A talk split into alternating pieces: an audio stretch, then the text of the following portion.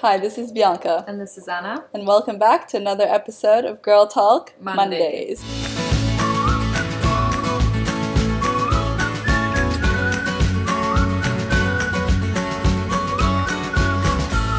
We have a special guest with us today. We have Marine Tanguy, founder of M T Art Agency, and also she's become a friend of mine since we met a few months ago, was it, at a panel talk that we had. So thank you so much, Marine, for joining us well, today. Thank you so much for inviting me. It's a pleasure. It's a pleasure to have you. So she's actually done so well in her industry. She's built like a life-changing model for the art world. You've been featured in The Guardian magazine, your Forbes thirty under thirty, which is amazing. And you've worked on amazing projects with the Rosewood London, uh, Tate Modern, the Champ de Mars in Paris as well. The list goes so, on. The list goes on. Yeah. Lots of great names. She's a really, yeah, true woman in business. Yeah. So it's nice to have you on and chat about exactly how, you know, her platform and her business became successful. Yeah. Well, thank you so much. It's so weird, and I love exchanging about those things anyway. Yeah, yeah, it is a passion for you to talk about. So tell us, how did you actually get into art in the first place? Because you started working in the industry at such a young age as well. So um, as a kid, I've always loved creativity, always loved art. Um, and I felt it was a great escape. So I came from a small place. So art basically gave me the opportunity to escape and discover a whole new world. And it felt like it was a magical world. And then I applied um, to be an intern on the B B C. Mm-hmm. And I obtained that internship when I was nineteen. And then very quickly I got approached to become a young gallery director because I was always mm-hmm. talking about it. I was really passionate about it. And they said, look, um, I think you would be really good at running the gallery because you have that passion. Mm-hmm. And then again, two years later, when I was twenty-three, I was asked to by an investor to open my own gallery in Los Angeles. Mm-hmm. So I moved from London to L A to open my gallery there. And that's where I very much got exposed to the top talent agencies that build talents in music, film and sport. Mm-hmm. And I thought, wow, um, I'm sending lovely paintings on the wall. Mm-hmm. And those guys are making people famous in their industries mm-hmm. in a much bigger way. This is actually the job I will want to have for my mm-hmm. artists. It's like the cheesy Jerry Maguire movie. Um, mm-hmm. But this is kind of the idea, you know, you just are creating influence and fame around someone that you believe in. So yeah. I thought, okay, there's no talent agency in the art space. Let's build one and then let's bring it back mm-hmm. to London and try. Yeah, amazing. It's such an interesting model that you have as well with your agency because it's completely about building and believing in the artist mm-hmm. and creating something for them. So actually, can you tell us about... I don't, you know, I don't know if, um, if the audience will be familiar with the music, film and sport, but what happens in the talent industry is you get signed, let's say, by a famous record label. Mm-hmm. Those guys will be financing you and basically just ring every single gatekeeper Um, to get you in the press, uh, to get you listened to and to get massive.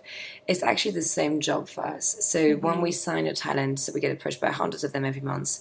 If we sign someone, we give them financial resources every month. Yeah. But we also generally just start making calls across all the gatekeepers mm. to make sure that you will hear of that person, you will, you know, we will start... Um, you will start trusting that person has credibility mm. and you will start appreciating the art in whatever format. This could be um, artists working with the top brands, integrating their art in their campaign. It could be putting their art into um, an interior. It could be like doing a public art project across mm. the city. Mm. It could be having a full f- feature in the press. Ultimately, what you want is to kind of say to people, that person is really inspiring and um, and and build that profile that way. Yeah, yeah. So how do you decide which people that you're going to take on? Yeah, it's like, a good how question. How do you know? So we have now a selection committee, but yeah. what we do look for into an artist is, one, how innovative are they technically? So yeah. I think mm-hmm. the way to think about it is um, whether it's business or whether it's talent, um, people who succeed I've kind of created a unique voice yeah, or unique yeah. style. Mm-hmm. So that's what we try to look for, is someone that we think that style we haven't seen before. Mm. It's very unique. Then we also want a great story. I'm sure you the same, but we mm-hmm. always love a good story. Mm. Yeah. We, it's like um, it's like a Walt Disney movie. You want someone to yeah. struggle and yeah. to realize something and then to activate that story. Mm-hmm. Well, it's the same. I think you yeah. need someone with a very good story. Mm-hmm. And you want that story to be as part of the art as well. Mm-hmm. Um, and I think after that is similar in your industries as well. But you want people who are driven, who are passionate mm-hmm. and will work incredibly hard. Um, you know, we talked about it when we first met with Bianca, but realistically... Mm-hmm. you will get rejected a lot. Yeah. Um, you have mm-hmm. people who are not very nice. Um, mm-hmm. You will have a lot of highs and lows. Mm-hmm. So you need to have a personality where you think, okay, this is what I want to do for the next forty years. Mm-hmm. And, and I will generally try to activate it. Mm-hmm. Yeah. Um, and I think that comes with a certain amount of resilience, mm-hmm. which actually is quite rare in people. I don't encounter many people with an enormous ambition and religion, resilience mm-hmm. mixed. So you do sense it when you have that kind of personality that walks into the room. Yeah. Yeah. Because they have that inner confidence that no matter what, they will do it. And and you get that uh, that FOMO that you may miss out on someone that will be successful without you. Mm, right. So you can kind of tell before they yeah. leave. Yeah.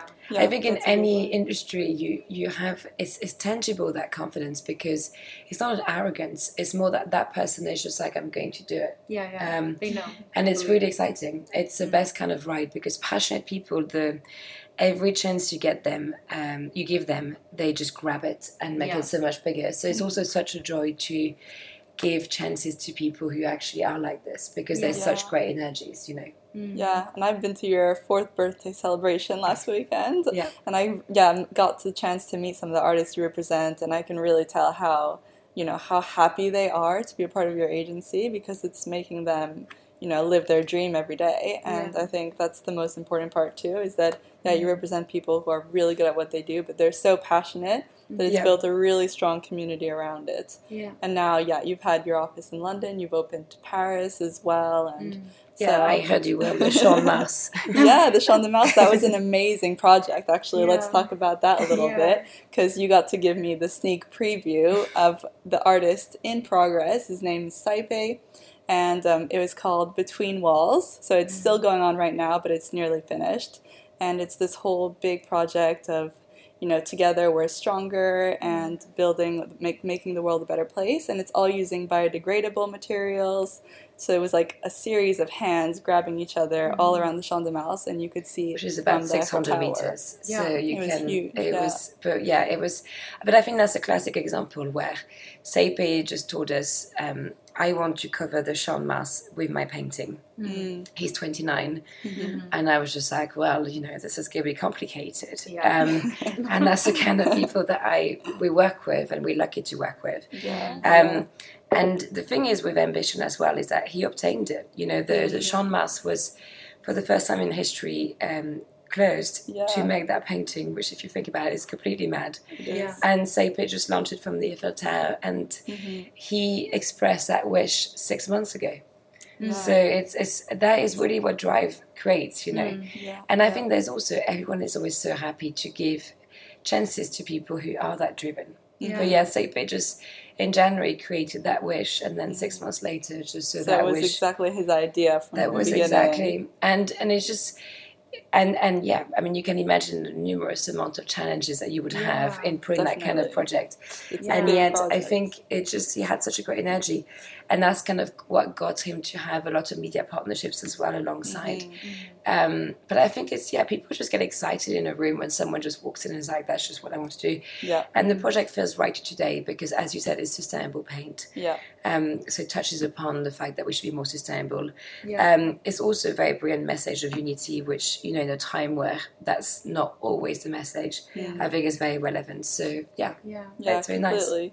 But to get the city involved in it as well, because yeah. to that point you need to have the approval of the mayor and everything. You need potentially approvals for so many people. Yeah. And you spend your life. It's, it's my job is completely a people business. Yeah. yeah. But I think I'm sure it will be similar on your end, where people there's highs and there's lows. Um, yeah, yeah. So, um, but I think you also learn to be okay with conflict in my job, mm. because also you learn that conflict don't last. Um, right. And then ultimately you just, you're gathering people who have such different opinions. So just simply for this project, you will have a very socialist mayor mixed with sponsors who are not very socialist at all, mm-hmm. um, mixed with a charity that's therefore more on the socialist mm-hmm. side, an artist, media, uh, partnerships. You can only expect that there will be conflicts. Yeah. And that, I think also that's actually what I love about my job, is that you start having empathy for people who are just so different to you. Mm-hmm. And and you start being very relaxed about the fact that there will be conflicts. You yeah. start just knowing how to handle it. It's not a big deal in itself. Yeah. Yeah. So for this project, how did you guys work together? So like from the start, and then how did you work together when it came to bringing all these people together? And then, yeah, how was the whole process? Yeah, so I guess you know, every of those projects is like running a business, basically. Yeah. So one thing that I learned, because I haven't gone to a business school, mm-hmm. is that you always start with common sense. You mm-hmm. need money, mm-hmm. you need a space, yeah. and then you need visibility. So yeah. it sounds silly, but that's basically what your needs are. Yeah. Um, so you're going to have to raise funds. Mm-hmm. Um, you're going to have to get the agreement of the place, okay. and then you're going to have to get the media partnerships on board. Mm-hmm. Um, okay. The the hardest... like running a business is that at the beginning you have nothing, yeah. and you need to get everyone excited mm-hmm. that you have something, but it's not there yet. Mm-hmm. Um, so I think same with, you know, you guys launching a, a podcast, me launching the business four years ago. You are just doing that weird thing where people have to hear of you, but at the same time you also need to raise the funding, and at mm-hmm. the same time you also need to get all the agreements. Mm-hmm. So it's a juggling act. Mm-hmm. Um, but I think you just always get there. So I think we started the mayor of Paris, we started engaging the sponsors. Mm-hmm. We didn't even have the authorization yet once we were confirming the money being raised. Oh, mm-hmm. But okay. the issue, like you will see the same in business, as mm-hmm. you know, is that if we had waited for the authorization, we would barely ever had three weeks to raise funds. So it was yeah. completely impossible. Right. We also shook the hand of The Guardian because they were going to do three covers mm-hmm. uh, before we had the authorization. So yeah, you just yeah. Yeah. you just have to, I think, take you have to, yeah. Yeah. You have to take a leap of faith yeah, that exactly. if you've made a, co- a commitment, it will have to happen. Yeah. Right. And then you have that goal where that's what the commitment is at. And ultimately, you just make it happen. Mm-hmm. I've never walked into a project where things hadn't happened mm-hmm. and but yeah, of course there are moments where I shake hands or put things on writing and I'm like, oh, this is heavy because mm. we hope it happens, you know. Mm, right. There could have been a storm, there could have been tons of rain, there That's could true. have been tons of things that could have gone away. Yeah. But you have to just commit. Hope for the best. Yeah, and I yeah. think ultimately that's the only way to do it. And a business is the same. When you, I raise funds, I'm seventy-six percent shareholder in the talent agency. Mm-hmm. And, you know, you're shaking the hand of an investor that's put now money and trust in you. Yeah. Um, you just got to be like, I just hope it works out. And yeah. then you do your best. And it's generally what you have deeply in your heart that you hope it works out. But there's always a chance it could not work out. Yeah. Mm-hmm. But you just got to take that leap and yeah. say to that guy um, or that woman, I'm in one hundred percent. Yeah. I hope it works out. Yeah. Mm-hmm. But all those projects are the same. It. Yeah. yeah. It's the same with raising funds for business. Yeah. Mm-hmm. You have nothing to prove. You're in your bedroom broke on a sofa. Yeah. You know, you don't have that much to say to the investors that, yes, we are multinational mm-hmm. and of course it's safe. It's not safe, mm-hmm. but all you have to say to, to him or her is, I care enormously, and if I make a commitment, I will see it through. Yeah, yeah. But I think that's basically all you can say. Mm-hmm. So I mean, that's the same with those projects. Yeah. yeah. So it's but that's commitment. Great for the artists as well, that they yeah. have people like you who are be- yeah. able to put in the confidence and the work behind yeah. that I as think well. We all... It's it all faith. We're all leaping our faith in, basically. Exactly. No, it's amazing. Well, actually, yeah, because your business now has been going on for four years, and you have yeah, yeah amazing artists and do amazing projects. It would be great to know, how was it when you first started, and was it really difficult to get your first clients on board and the investment you needed to start? Yeah, so I think, you know, um, it would be light to say that it was not difficult, because that will be, but you don't make it look difficult. Right. Um, especially in our industries, because they're luxury industries. Mm-hmm. So you exactly. you have to be this incredibly graceful and relaxed person while yeah. the earth is collapsing. Yeah, inside. Yeah, yeah. So I think, you know, I have found myself in quirky situations where your card is being declined, and then two seconds mm. later you still have to look super luxury, and it's like yeah, the yeah. whole thing is really stressful. I think a few years down the line you find it really funny, and I think it's really good mm. character building. Yeah. Um, I actually think being being in difficulties financially is a good thing for your character, because you learn that it's not the end of the world yeah. and that things can pass. Exactly. Um, so I think that's definitely something to bear in mind. I think you have to be um, super good at spotting priorities. Yeah. Um, you know, it's easy to be seduced. For instance, like, you know, we didn't actually go with a lot of press initially mm-hmm. um, because I think you, you have businesses will, will have a lot of P R, but actually not generating a penny. Mm-hmm. We went for really the kind of the hard bricks, the hardcore foundations of what the business needed, mm-hmm. which were not glamorous. My first service was definitely not glamorous. And but it felt like we had to put the foundation in. You have to trust, ultimately. It's not about what those people think, whether or not you're successful. It's you to be like, is it actually working? And ultimately, yeah. you know yourself if it's working or not. Yeah, exactly. You also know what your bank account is like. Yeah. Um, and I think if you trust that, then I think you can ride the rest. Mm-hmm. Um, and you just have to be patient. I think the first year or two are difficult. They are... You know, even the types of sac- sacrifices that you make personally, yeah. whether it's your personal relationships or even your friendships or things like this, where you can see them a little bit less. Or Definitely. I remember that my girlfriends who were, who were employees or working more in the corporate world could spend a lot more when they were going out uh, than mm, me having right. to put everything in my business. So, yeah. of course, you make adjustments, but I think it's worth saying that if you do it well, it doesn't last long. Yeah. Um, and a few years down the line, you're very happy you've done it. Yeah, um, it's a good risk to take, definitely. Yeah, but it's, I think at least one year or two of you cutting your teeth, basically. Mm. Yeah, yeah. You would say the the cutting point is like a year or two yeah. of a bit of a struggle. Mm. and yeah. then Well, you also would just generally get rejected most of the time. Yeah. yeah. So that's kind of, yeah, that's an interesting stage because, I mean, as our listeners know, we're also launching our consulting business yeah. in digital and social media and all that. And it's a work in progress. We're really working hard to build it up. But it's exactly... That's the whole thing. It's all of our time and extra energy is going on it. I've got a full-time yeah. job. You're studying full-time. Yeah. We have our social media to run as well and partnerships there. But this is just something I'm so passionate about because I've been in the industry for five years and I want to make it work. And so yeah. it's nice to hear your point of view from like a yeah. few years before. And then it's not all like rainbows yeah. and butterflies. There's, yeah, there's yeah. definitely rainbows and butterflies. yeah. But if you care, I think it will happen. And mm. yeah, I, I just feel like... It's really good character building. I think the thing is, especially for women, you know, it's so nice to know that you can do it. Yeah. Um, and yeah, that's why I actually think that struggle is, in a sense, almost something very valuable for the next few years mm-hmm. because it has changed my confidence. Um, I feel much more grounded. Mm-hmm. I know that whatever stage of my life, I have that where... You know, you can rely on yourself with very little and through lots of challenges. Mm-hmm. So I actually think exactly. it's a really good thing for your personality. It is. Um, you just have to accept. This is the, the toughest thing, obviously, is that right now, if I get one rejection, I get two good news in the same day. Yeah. So yeah. therefore, so you, okay. you think of the rejection for five minutes and then yeah. you move on because you're busy. Yeah. And mm-hmm. then you've right. got all the stuff coming up, right? At the beginning, sadly... that rejection sticks with you because you have no other good news. Yeah. and so and you feel more like crying on your sofa because you yeah, feel this you is the end of the world. Yeah, yeah. Um, and that is really the thing that changed. The rejections will keep on going, but you will keep on having better and better news.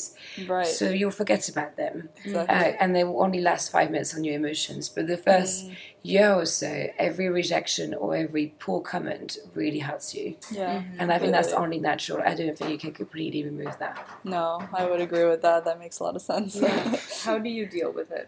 The rejection yeah, now. The rejection. Yeah. I think being busy is the best thing for not being anxious. Um, yeah, that's true. And I, so the busier you are, you don't think about it. I think I don't have time to stalk my competitors on Instagram for too long. I don't yeah, have time to be thinking too much about the rejection mm. because we're generally busy. Um, so I think that's that really helps. I think also because you start um, taking a bit more perspective. Mm-hmm. You know, this is the thing: is if the more insecure you are, the more rejection will hurt you. Yeah. Mm. And it's normal because at the beginning you are broke and you don't know if you can make it. Yeah. So of course the rejection is incredibly going to hurt you. Mm-hmm. But now that we've established something a little, a little bit, you know, you we know that we're worth something. So if someone mm-hmm. tells us we're not worth anything, yeah. then now I can be like, well, actually. It's not worth working with that person. Yeah. But at the beginning, you don't yet have that confidence because you're like, maybe I'm not worth anything, mm-hmm. you know. And I think it's it's a natural built up of layers of confidence that you're going to go through. Yeah. Um, I also feel that you get much better at uh, picking friends. Mm-hmm. Um, yeah. And I think that one thing with entrepreneurship is that. You really are, yeah, I think you, you know who are the right friends who are not very quickly. Yeah. And I don't think you waste your time in between mm-hmm. uh, because That's you have true. less and less in between. Exactly. And you need people who just only positive. Mm-hmm. Um, and sadly, the rest of people is lovely, but you can't have them too close. Yeah, yeah. And you start having, like, a lot of my girlfriends, because they're building things, experience tons of challenges. Mm-hmm. So I hear this is the same on the other side. Mm-hmm. So I know that I'm not the only one in London having mm-hmm. depression about rejection. Yeah, I know yeah. that there's another twenty yeah. who are going through mm-hmm. this. Mm-hmm. And I think just this, um, and we met three people on that basis, and yeah, I think just absolutely. this, I think is important in terms of community. Mm-hmm. But you learn to shape your community, and you also learn to remove people from your community quickly. Yeah. um, you don't waste time, basically, mm. in terms of your mental health and how you feel about things. Mm. You look much better today. Because if you walk into a meeting with a big smile on your face, mm. looking excited, you mm. will win that meeting. Yeah. Um, sure. If you look miserable, you will lose it. Mm-hmm. So yeah. you learn to look after yourself and how you feel about things, because if yeah. you don't, it won't succeed, if that makes sense. Yeah, yeah, yeah. yeah. It's almost like faking it until you make it. Until you make it, Give yeah. off the image that everything is going am- amazingly, it's all going well, and yeah. then it will work. But, but it takes time. With your investors in that industry, most of them are probably, you're probably going into a room with filled with men in suits. Mm, yeah, true. So how do you deal with being that woman coming in and saying, this is what I'm doing for my company, can you help me in X Y Z way? Like, so I think the the first, it's interesting because I went through different approaches with it. Mm. So when I started, I went in, was up makeup um, mm-hmm. and really strict looking, yeah. and I was only very serious. Mm-hmm. And it's interesting because recently my partner, who's a V C, mm. showed me a study that it said that pretty girls um, couldn't raise a lot of funding.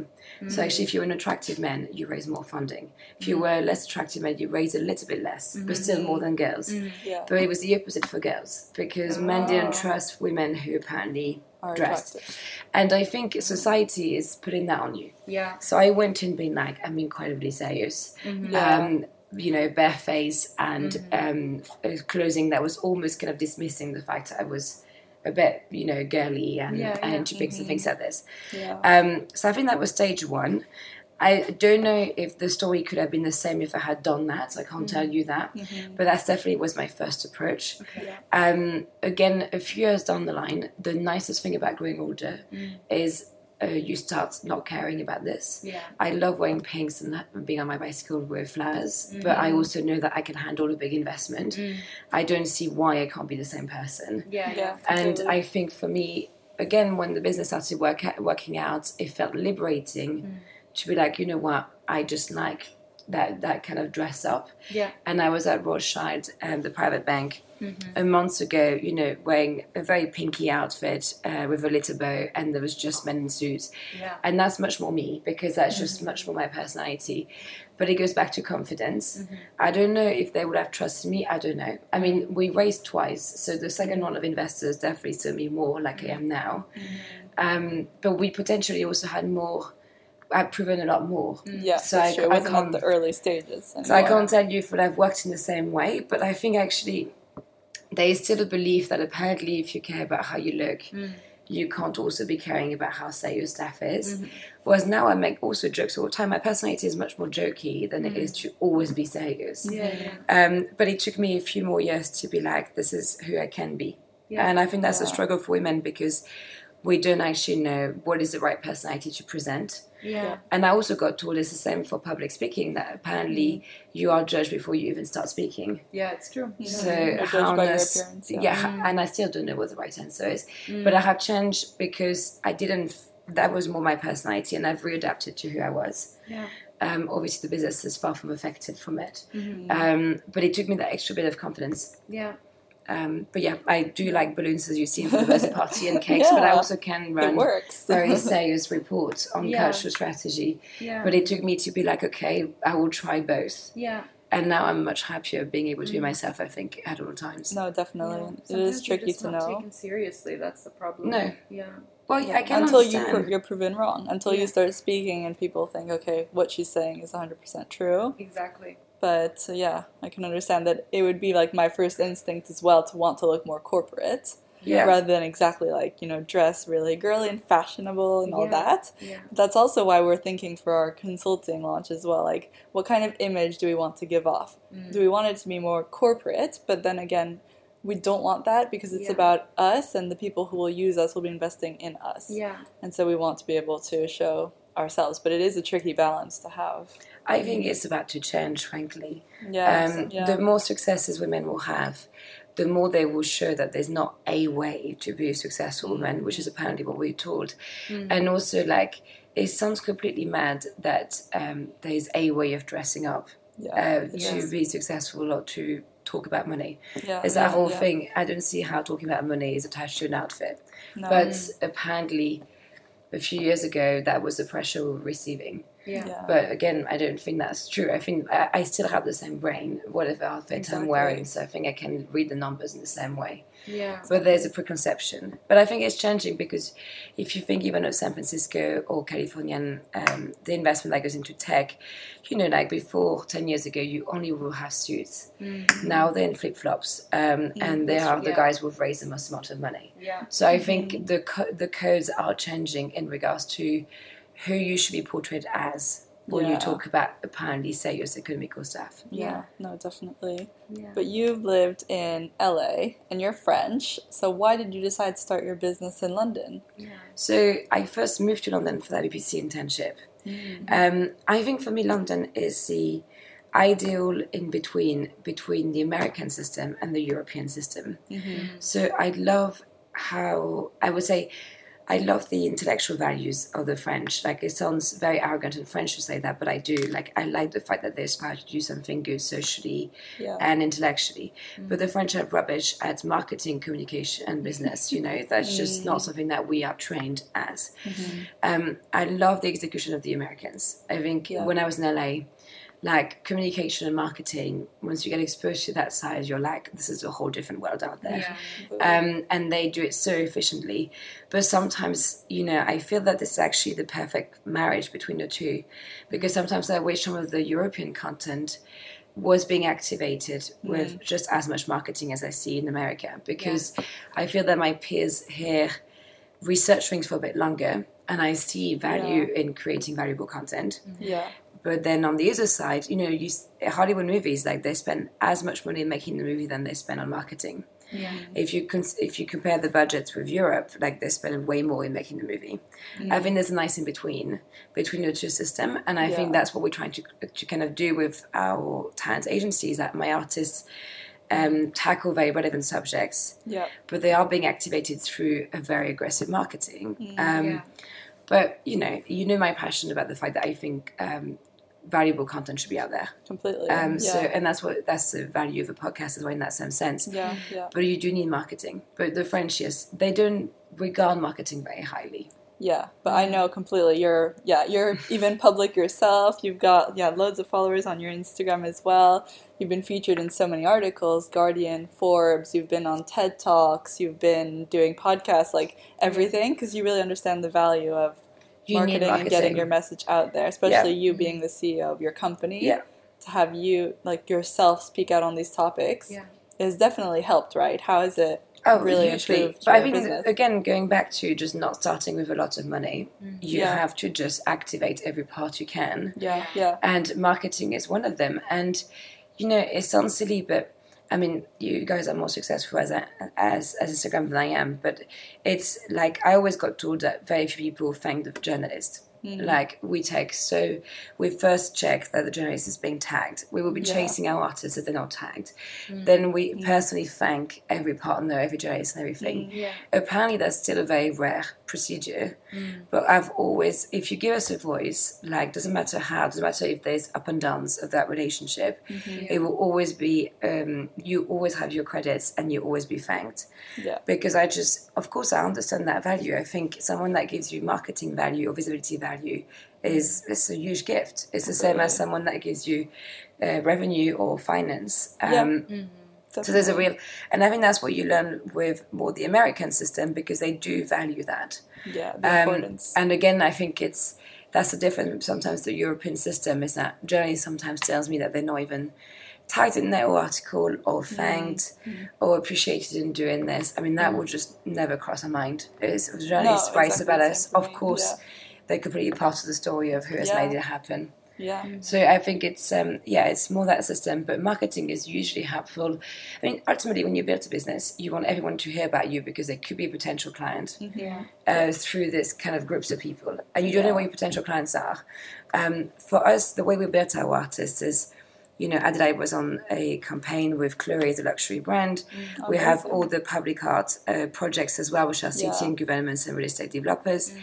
Digital collaborations, and our high net worth will buy the art. Mm. That's a lot of people. Yeah. So, you know, Chloe, a classic example, that person was on holiday mm. and she was connected to someone that was following our Instagram account. Mm.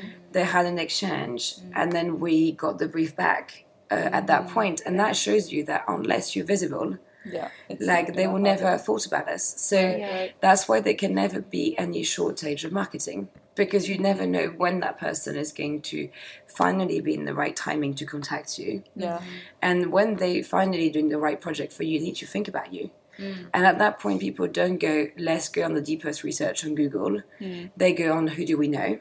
Yeah. Yeah. And if your name doesn't pop out, you don't get the contract. Yeah, yeah. It's just that simple. I think we would wish people would go on a deeper research, but that's just, I think, very naive because people don't... I mean, I yeah. don't research that much. As a, mm-hmm. Every project I will be thinking, who do I know will be best Completely. for that project? Yeah, yeah, it's the same for us, whether it's something from, like, thinking about a podcast episode and then... Yeah, the fact that I know you, yeah. I didn't have to research into, you know, okay, who would be interesting to yeah. ask. It's yeah. it's all that. It's all connections at the end of the day, mm-hmm. and the more you have, the more it yeah. helps. So to you need to, your name must your name must pop up, basically. Mm-hmm. Yeah, yeah, exactly. But yeah. so your team, how many people are in your team again? So I've got what does everybody do?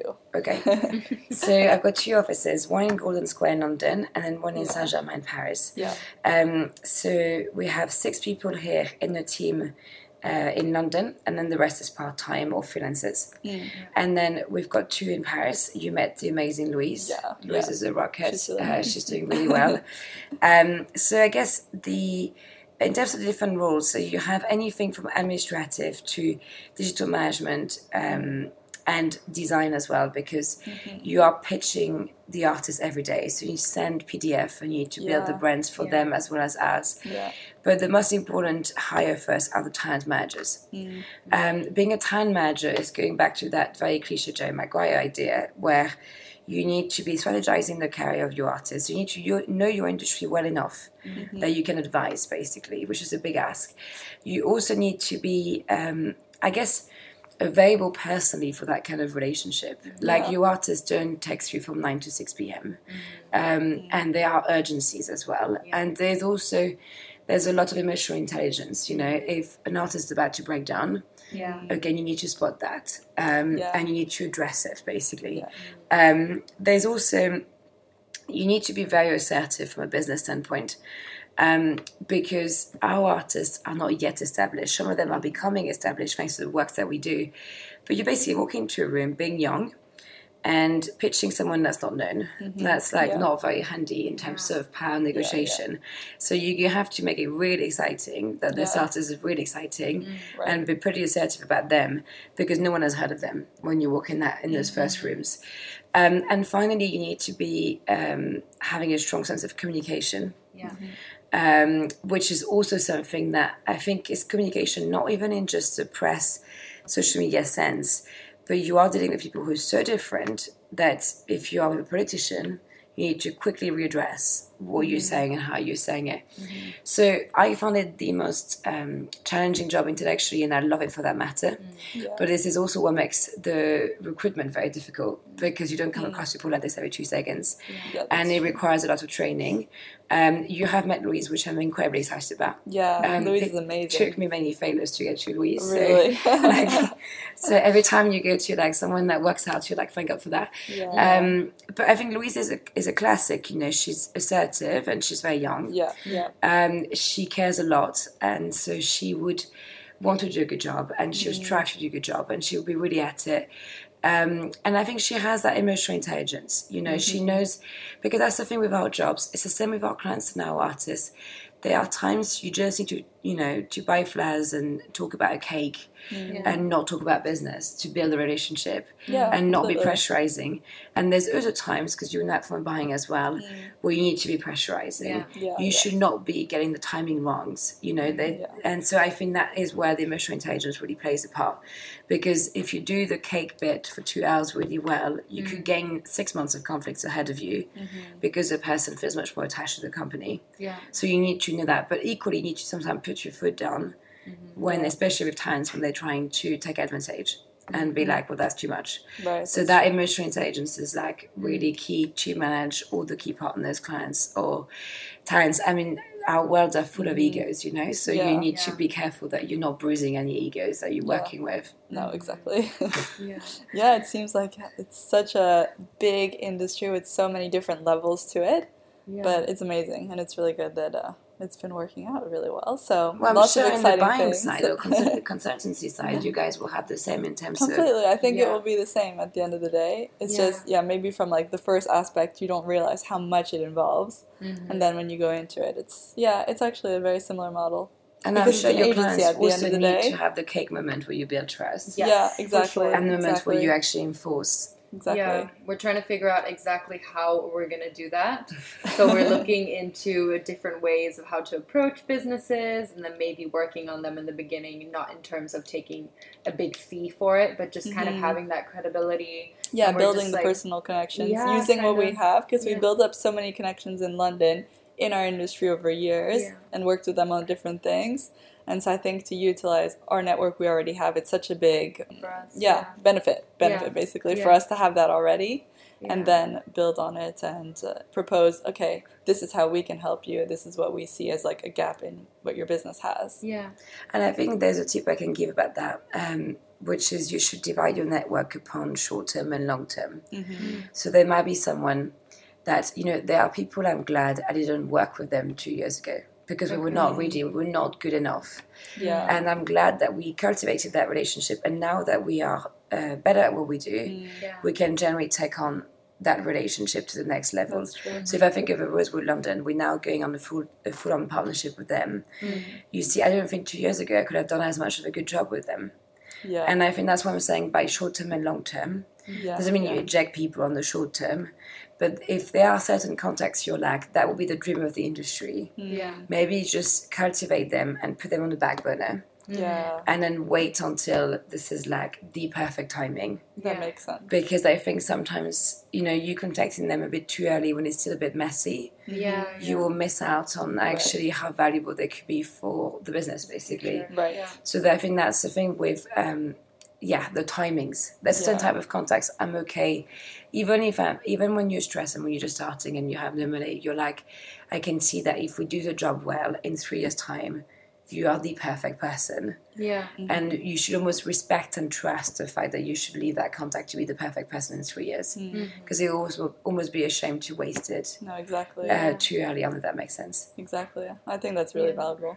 That makes a lot of sense to us. Yeah. And then also for anyone that wants to start their own business and is listening to this, do you have any tips for them? Or I think it's always um, it's difficult to give tips every time because yeah. I think the honest the honest truth I can give is um, you know, first really make sure that's what you want to do. Yeah. Mm-hmm. It sounds silly, but I mean I'm about to have my first kid, but I've, I've, I'm yeah. actually given the first the same advice about starting a company and then about having a kid, just because I think it's something that you should really want. Um, yeah. Right. Don't do it because it's cool to be an entrepreneur. Just yeah. do it because you're like, this is generally something that I've dreamed of, mm. and I dream of becoming that woman who could run that business and do that, and therefore I'm willing to cope with any compromises that it takes to get there. Yeah, that's that's a kind of right frame of mind. Mm. But if you feel you're doing it because it's cool, mm. um, you're out of jobs and a bit lost and transitioning, uh, you don't exactly know, this is definitely the wrong thing mm. to do. And being a C E O, it may be cool right now on press, yeah. but who cares? Ultimately, you know, mm-hmm. you will have to go through all those challenges. Mm-hmm. And the only way you will go through challenges easily is because that's all you dreamed of. Mm-hmm. And therefore, they will feel slightly easier than someone who hasn't just dreamed of them mm-hmm. because that's all you care about. So I think just really thinking of that decision, it's not necessary to start a business. Yeah. And we've seen a lot of people around us, um, both my partner and I, starting businesses because it's now cool to have a business and hang yeah. out in a coffee shop saying you have a business. Yeah. But I wouldn't do that. I would just take a normal job mm. and uh, still figure out where I'm at mm-hmm. before launching into what's going to be, yes, it's the most meaningful thing you can do, but it's also going to be one of the challenging things you can do. Yeah. So do it when it's really the business of your dreams, basically, mm-hmm. and then stick at it and then yeah. build it to be that. Yeah. Uh, don't do it in the in-between because I just think you might as well have your weekends and evening off yeah. and be paid for it mm-hmm. during the interim. I don't think it makes any sense to be going through all of this if it's not for something that you absolutely want. Yeah, yeah. It has to be the right thing and the right time too. Because there were times in the past few years where I've thought of great ideas that I could do, mm. and I'm glad I never really did them, because they were not, now, when mm. I think back on it, I don't want to start those ideas. Yeah. It wasn't one hundred percent what I wanted to do. Like, at one point, I wanted to launch an activewear clothing brand, mm. and I built, like, I made all the samples, I got everything ready, I did all the design, the business plan for it. And then when it came to actually getting ready to put it out there, I said, no, this is not what I want to do, actually. I'm not that passionate about activewear. And yeah. it was a learning progress to be able to, you know, figure out everything from, like, I had my financial plans ready and all of that. I was going to ask for investment. I didn't, like, plan at further stage of, like, who, mm. but I planned that's what I was going to do. And I had the activewear samples and everything. And I realized it wasn't, design at that point wasn't for me, and it would be better off doing something else. Then I started my master's, mm-hmm. got some time to think about what I really wanted to do, and now I feel like it's the right time with a different idea. I agree. But yeah. it's really such a good example of, you know, there's no point to do something just to say, yeah, you founded this company, mm-hmm. if it's not something you yeah. know. And that's why really I compare it about. With the kid, is that you stuck with it for a while. Yeah. So yeah. you might as well have it. So, so you might as well just make sure this is the choice part. Exactly. You know? Yeah. And I think exactly Exactly what you said. There are phases of your life where you have that time where you're like, I want to give it a full go, mm-hmm. uh, because I'm in that frame of mind. And it's interesting because I don't think I could have launched M T Art today. Mm-hmm. I'm in a different frame of mind that I was uh, four or five years ago, where M T Art could become every part of my life, because that's where the stage I was at. Yeah. And I think timing, as you said, is completely key. Is, but if you've yeah. tried this, that means you were, I mean, I, I have a visiting company, and I tried also the fashion yeah. thing as well. You do. But it's all things that, like, I think you want to have a business, and I think that's good news. Yeah, that's But true. It's just, I think also, yeah, it is something that you can live with for so long. Mm-hmm. It's something that's so inherently part of you, and you wake up and think about it all the time. Yeah. That just, yeah, just make it as beautiful as you can and as meaningful as you can, basically. Exactly. Uh, don't compromise on the idea if you can do the idea that you dreamed of. And yeah. um, that's, uh, because I just think it would be a shame, because you're going to give it twenty-four seven anyway. Exactly. Yeah. Oh. I think that's a great note to end on. Yeah. A really Perfect. Positive and nice ending. And thank you, Marine, for joining us and for talking about this. I think it's super insightful, yeah. not only for ourselves, but hopefully to everyone listening as well. Yeah. And yeah, if you want to follow Marine, you can on her social media, Marine Tanguy, and M T Art Agency as well. I definitely yeah. suggest anyone who loves art to go and have a look and see the projects they're doing. If you're in London or Paris, or even all over the world, you can definitely read about it or see it online. And then you can come visit. Yeah. Yeah, why not? I'm sure you've got lots of exciting things in the works as well. Yeah. So. Well, thank you so much for having me. That was really nice. Oh, thank thanks. You. And we'll see you guys in the next episode. Bye. Bye. Guys. Bye.